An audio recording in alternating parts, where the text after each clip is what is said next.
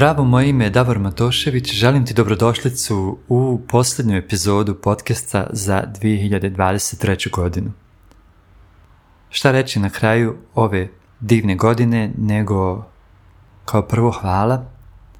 Hvala Bogu što nam je svima dao snage da prođemo kroz svoje izazove. Hvala nama što smo na te izazove odgovorili i uradili sve što smo mogli i dali najbolje od sebe da da ih iznesemo, da ih prevaziđemo. Nisam inače od onih koji nešto revidiraju svoju cijelu godinu na kraju godine. Jednostavno nemam tu naviku, ali možda to i nije loša neka stvar, možda ću nekad i to pokušati uraditi, to jest nekad to uraditi bez pokušavanja. U tom slučaju ću morati revidirati cijeli svoj život do ovog momenta. Trenutno mi je četrdeset tri godine, nedavno sam ih i napunio, šestog decembra ove godine.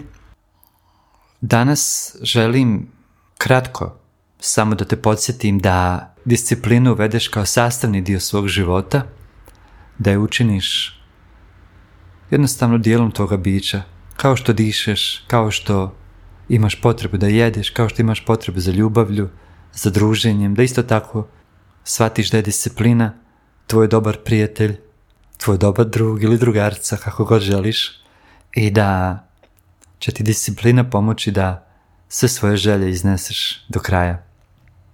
Jedna od stvari koju primijetim malo ljudi radi je to da zapisuje sebi, recimo, svoje obećanja, neke obaveze koje imaju, i zato želim da te podsjetim da je jedna stvar, recimo, koja je meni umnogo me unaprijedila život, to je Google kalendar. Ja sam prije korištenja Google kalendara pisao sebi neke stvari na, na papir, ali te stvari nikad nisu imale neki vremenski okvir kada ću raditi. Obično bi to bila neka lista stvari koju moramo raditi, takozvana to-do lista, jel? Lista stvari za uraditi, kako rekoh. Obično bi na nju mako nabacao više stvari, ali na njoj ne bi bio ni dan kada ću to raditi, ni vrijeme, ni, ni tišta. Tako da je to bila samo lista stvari koje ću raditi u neko dogledno vrijeme, ali nije se znalo kad, barem u mom slučaju, jel?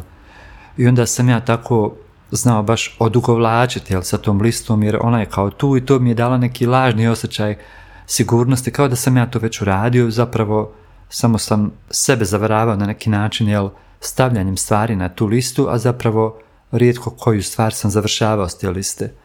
I onda sam gledao, došao, jel, u, u dodir s jednom epizodom gdje jedna djevojka, jedna žena objašnjava kako je dobro koristiti Google kalendar, kako tu možeš baš organizirati svoj raspored. Ja sam počeo koristiti Google kalendar i to je evoluiralo do tog momenta da sada doslovno pišem u Google kalendar sve. Recimo, ako s nekim dogovorim na kafu u četvrtak u dvanaest, ja odmah pišem ime te osobe, kafa, kucaš, jel, u Google kalendar datum, vrijeme i setupuješ to.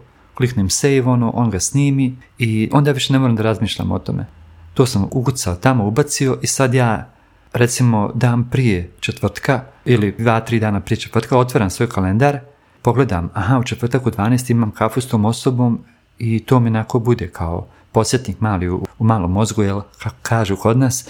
I onda, a, kad dođe taj četvrtak, pola sata ili zavisno kako si namjestiš, mobitel me, jel, podsjeti da imam taj susret i ja onda imam taman vremena i da se obučem, spremim, jel, da dođem do te lokacije gdje smo se dogovorili i da se nađem s tom osobom na kafi na kraju. I tako ubacujem sve svoje obaveze. Recimo, ako trebam nekog da nazovem, ja kažem sebi, nazovi Dinu. A, napišem vrijeme kada ću ga nazvat i, i datum, i meni onda u to vrijeme i da, na taj datum iskoči podsjetnik, nazovi Dinu, i ja automatski šta radim? Uzimam telefon i zovem ga. I tako sebi druge male sitničak obaveze, otiđu u bingo, otiđu u radnju, pokupi ovo, uradi ovo, pročitaj ovo, i sve tako sebi imam istečeno u, u datumima. I dobra stvar kod toga je kad ja ubacim te stvari, ja na to više ne moram da mislim, sada taj softver misli za mene, što jest bila, jel, namjera tehnologije da nam pomaže, da nam bude tu kao pomagač, a ne kao smetnja. Ja to sad koristim na najbolji mogući način, tako da svi moji podsjetnici meni iskaču na mobitelu u dato vrijeme kada sam ja znao da ću, to, da ću biti najoptimalniji, da to sve uradim, i nema više pisanja po papiru bez nikakvog reda i bez cilja. To mi zaista, zaista pomaže da skoro ništa ne zaboravim. Uvijek sam tačno na vrijeme tamo gdje sam rekao da ću biti. ne kasnim ni na velike stvari, neke velike događaje, na sastanke, na susrete s ljudima i čak ove male stvari koje sam sebi rekao, tipa početi kuću, ono, čak i to stavim. Može izgledati onako malo ograničavajuće, ali nije, zapravo jako oslobađajuće, zato što imam tačno te dijelove dana kada to radim i ostatak dana onda imam slobodan za sve svoje neke takozvane slobodne aktivnosti, jel? I primijetio sam u zadnje vrijeme su mi se mnogo ljudi javilo i kaže, joj, zaboravio sam ti ovo uradi, zaboravio sam doći, zaboravio sam na let, zaboravio sam ovo, zaboravio sam ono, pa sam zbog toga platio još veću cijenu. Ja njima kažem, pa ljudi, imate Google kalendar. Google kalendar može postati vaš najbolji prijatelj ako vi to dopustite, jer onda imaju neki otpor, oni budu u fazonu, ne, ja želim da budem spontan. Znate onu staru priču, puno puta sam je spominjao, gdje mislimo da nam je spontanost najbolji prijatelj, zapravo nam je najveći neprijatelj, jer kad si stalno spontan, onda nigdje nisi ni prispio, jel? Ne može se živjeti život samo u spontanosti.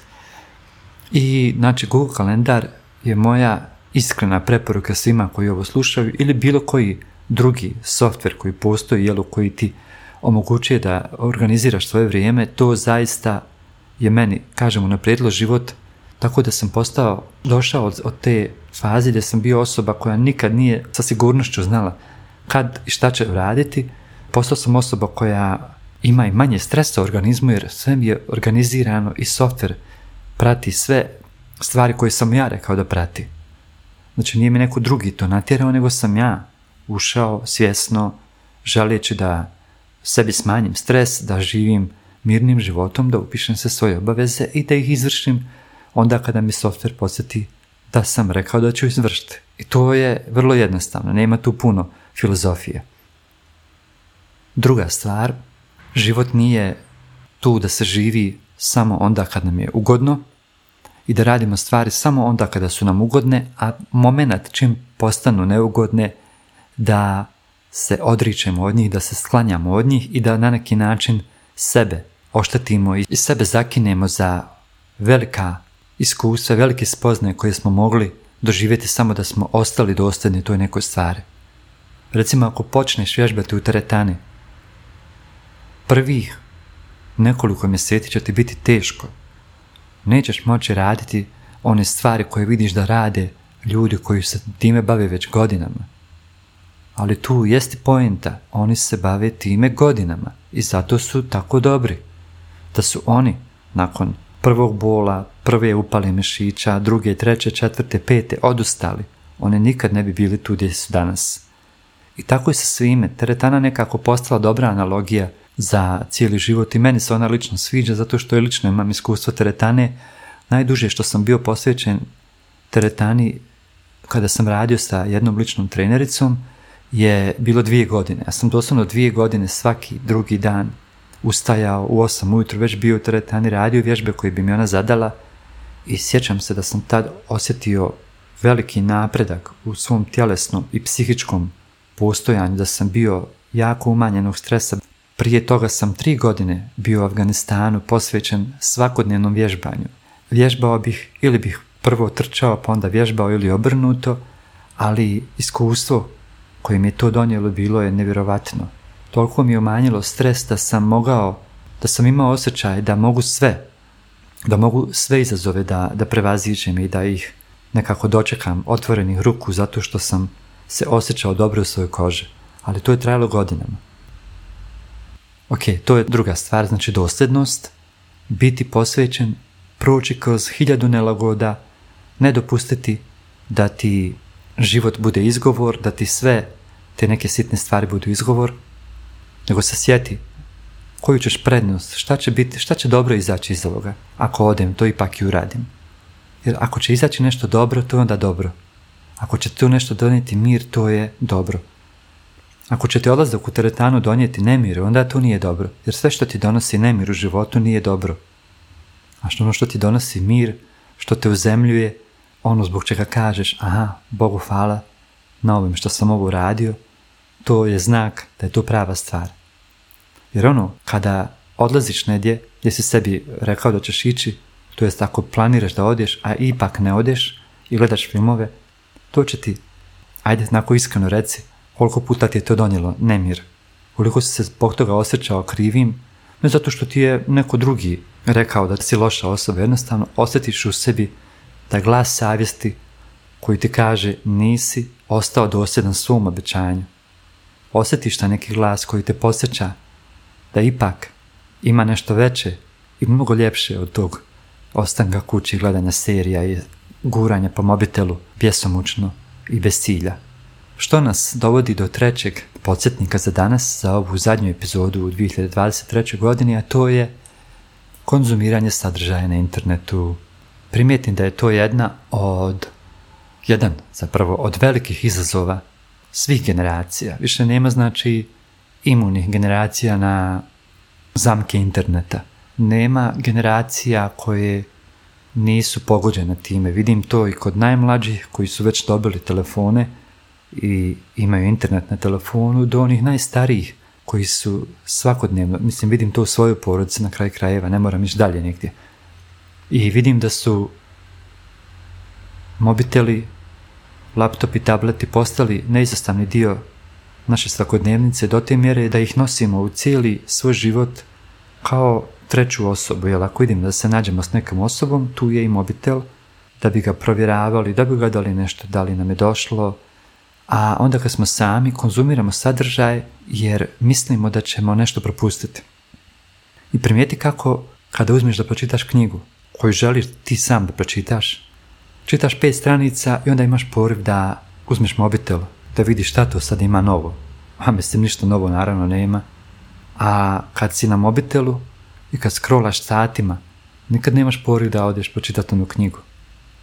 Ne znam što to tebi govori, ali meni govori da, kao što sam malo prije rekao, ovo što ti donosi mir je prava stvar i dobra stvar, ovo te cijelo vrijeme uznemirava, ali i dalje biraš to da radiš, jer jednostavno preprivlačno je napravljeno sve, zaista može da nam okupira pažnju da bi mogli cijeli dan, od jutra do mraka, ne ustati iz kreveta, imati samo nekog robota koji nam donosi hranu i samo gurat sadržaj. Kažem guranje zato što jedna žena, meni draga, kaže često ja guram, mjesto scrollam. Meni se mnogo više sviđa ta riječ. Elem, dok konzumiramo taj sadržaj, mi upijamo toliki pregršt informacija kakav nikad u istoriji čovječanstva ljudi nisu upijali. Ljudi su prije osnutka interneta čitali knjige. Recimo da je neka osoba bila osoba koja baš čita ono guta, jel, knjige. Ni informacije koje su unošene kroz čitanje knjiga pa nisu ni pet posto količine informacija koju danas svakodnevno i ja i ti i svi mi koji ovo slušamo i ja koji pričam konzumiramo na dnevnoj bazi. Mi smo toliko sadržaja konzumirali već da se ja nekad pitam kako nam već mozak nije eksplodirao od tolike količine informacija koje smo unijeli u sebe. Jer na neki način te informacije su kao virus, unosimo i dobre i loše.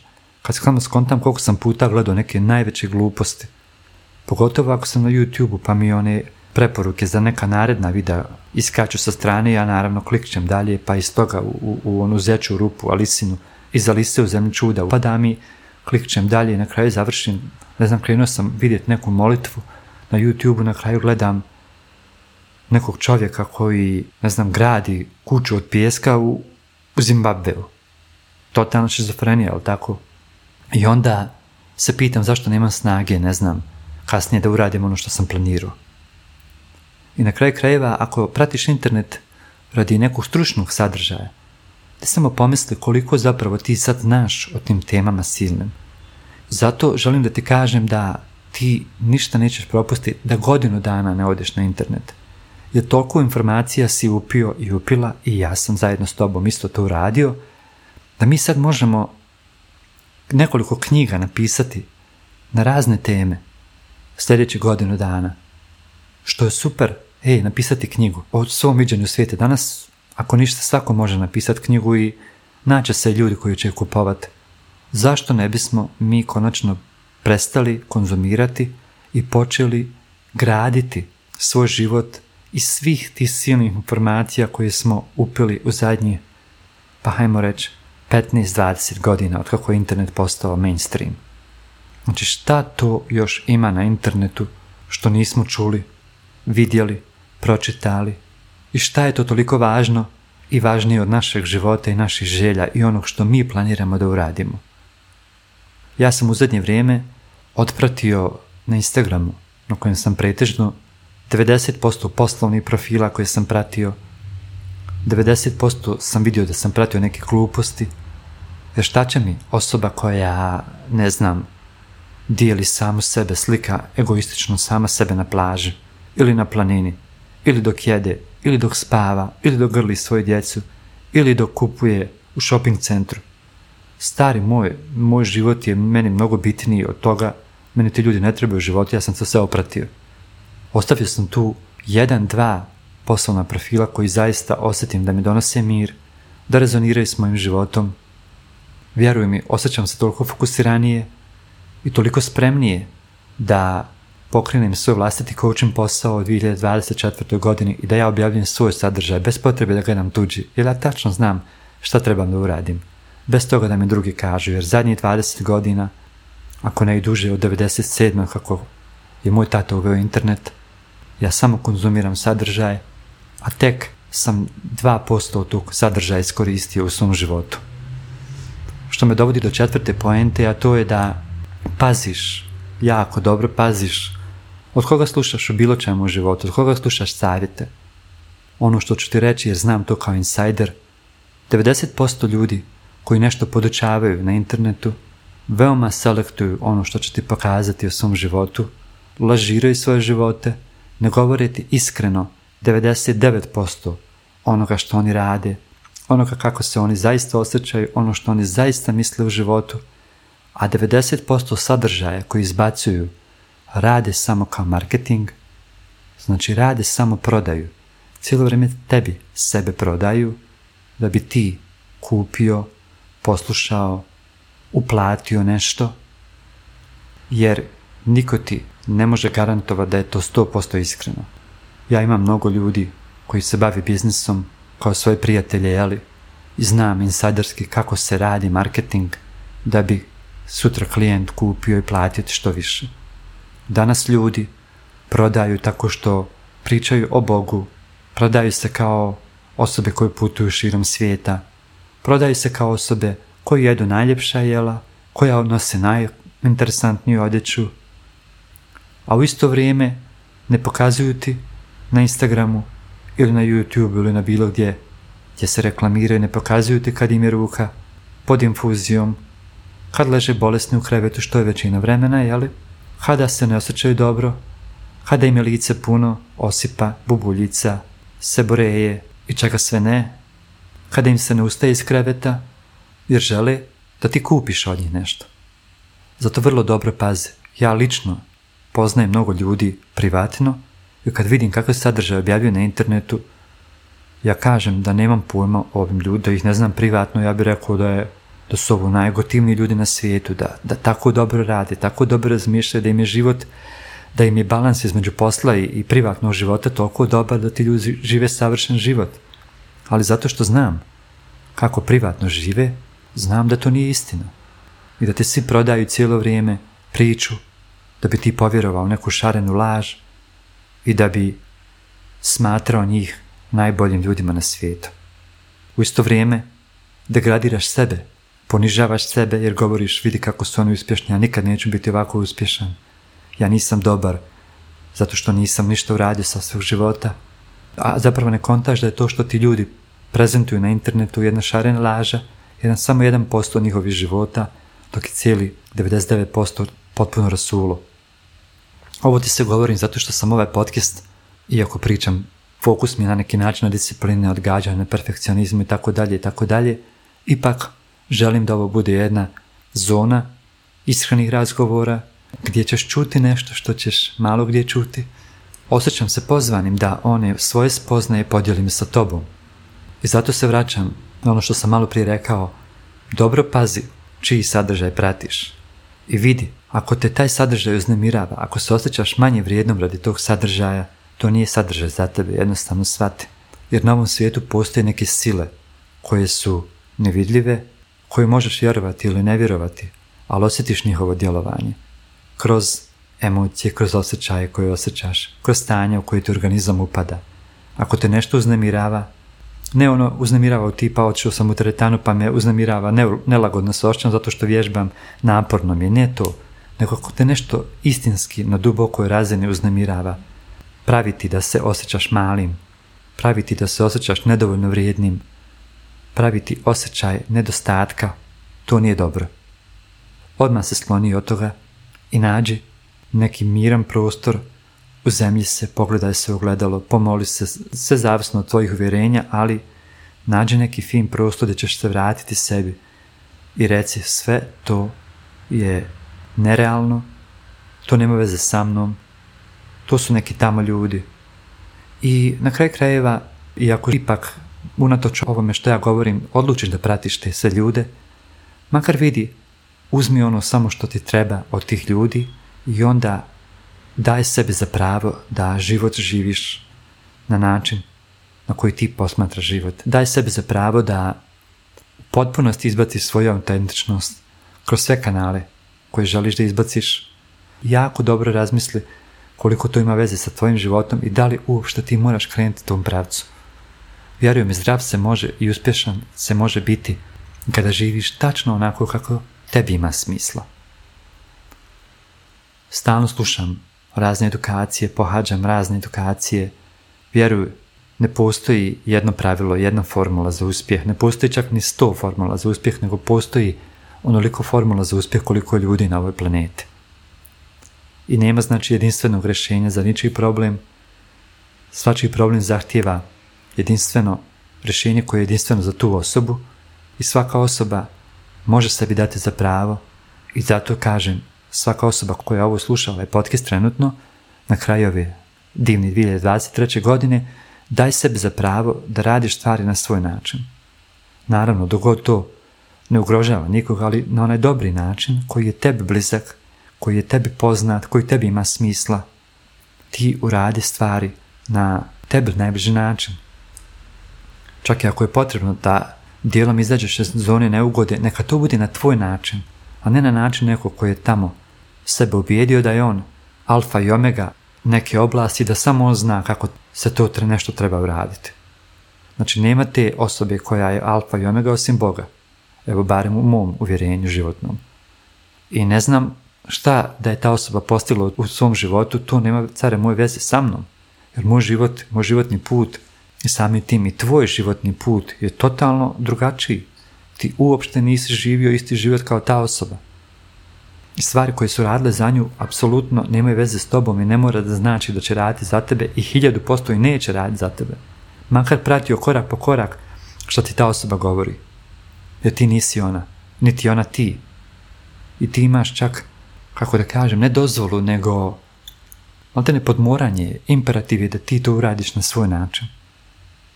Mislim da je to sve što sam htio da podijelim s tobom na kraju ove dvadeset treće godine i to su stvari kojima sam pretežno se i bavio zadnji mjesec dana i razmišljao i sa ljudima pričao o tome. Znam da nas ima mnogo koji ovako razmišljamo i znam da smo često sami u svojim razmišljanjima, u svojim stavovima i da ove stvari koje ovdje pričam nisu popularne i nisu stvari koje su lagane. Zahtijevaju mnogo uranjanja u sebi, mnogo introspekcije, mnogo razmišljanja, mnogo promišljanja o svijetu, o životu, ko sam, gdje sam, gdje idem, odakle sam došao, šta će poslije biti sa mene i tako dalje. Tako da pozivam te da mi se pridružiš u prvoj epizodi dvije hiljade dvadeset četvrte. godine. Hej, znači, no još dan danas ne mogu da vjerujem da, je, da smo dočekali tu godinu, ali evo, tu smo, dobro smo i možemo da budemo još bolje na svom putu. Ta epizoda će da izađe u ponedjeljak. Ovu ću da izbacim već, ako ne večeras, onda sutra, jer želim da nadoknadim ono što nisam snimio prošli ponedjeljak, to je ova sad. Tako da nema veze. Skontao sam da ako nisam izbacio u ponedjeljak, ne moram čekati na naredni da izbacim epizodu, mogu. Jer je moj podcast, jel da to uradim i danas i sutra, kad god se meni čefne, što bi rekla. Elem, hvala ti na podršci, hvala ti što si sebi dosljedan, hvala ti što si izabrao da budeš tu za sebe, hvala ti što si dobar, hvala ti što si tu za druge ljude, hvala ti što si tu za sebe, hvala ti što želiš da rasteš, da se unapređuješ, da se obogaćuješ u svom životu i što si spreman i da čuješ neke teške stvari da bi ti kasnije život bio lakši. Želim ti mnogo sreće svima koji slavi Božić, želim blagoslovljen Božić, bilo katolički, bilo pravoslavni. Želim da se Bog nanovo radi u vama i da se vaš život preobrazi, da se promijeni. Svima koji slavi Novu godinu, želim ti mudru, mirnu, veličanstvenu i sjećanja vrijednu dvije hiljade dvadeset četvrtu. godinu. Puno te pozdravljam, šaljem ti mnogo ljubavi, hvala ti što si poslušao i što si poslušala ovu epizodu. Mir, peace out, čujemo se opet uskoro. Ćao, čao.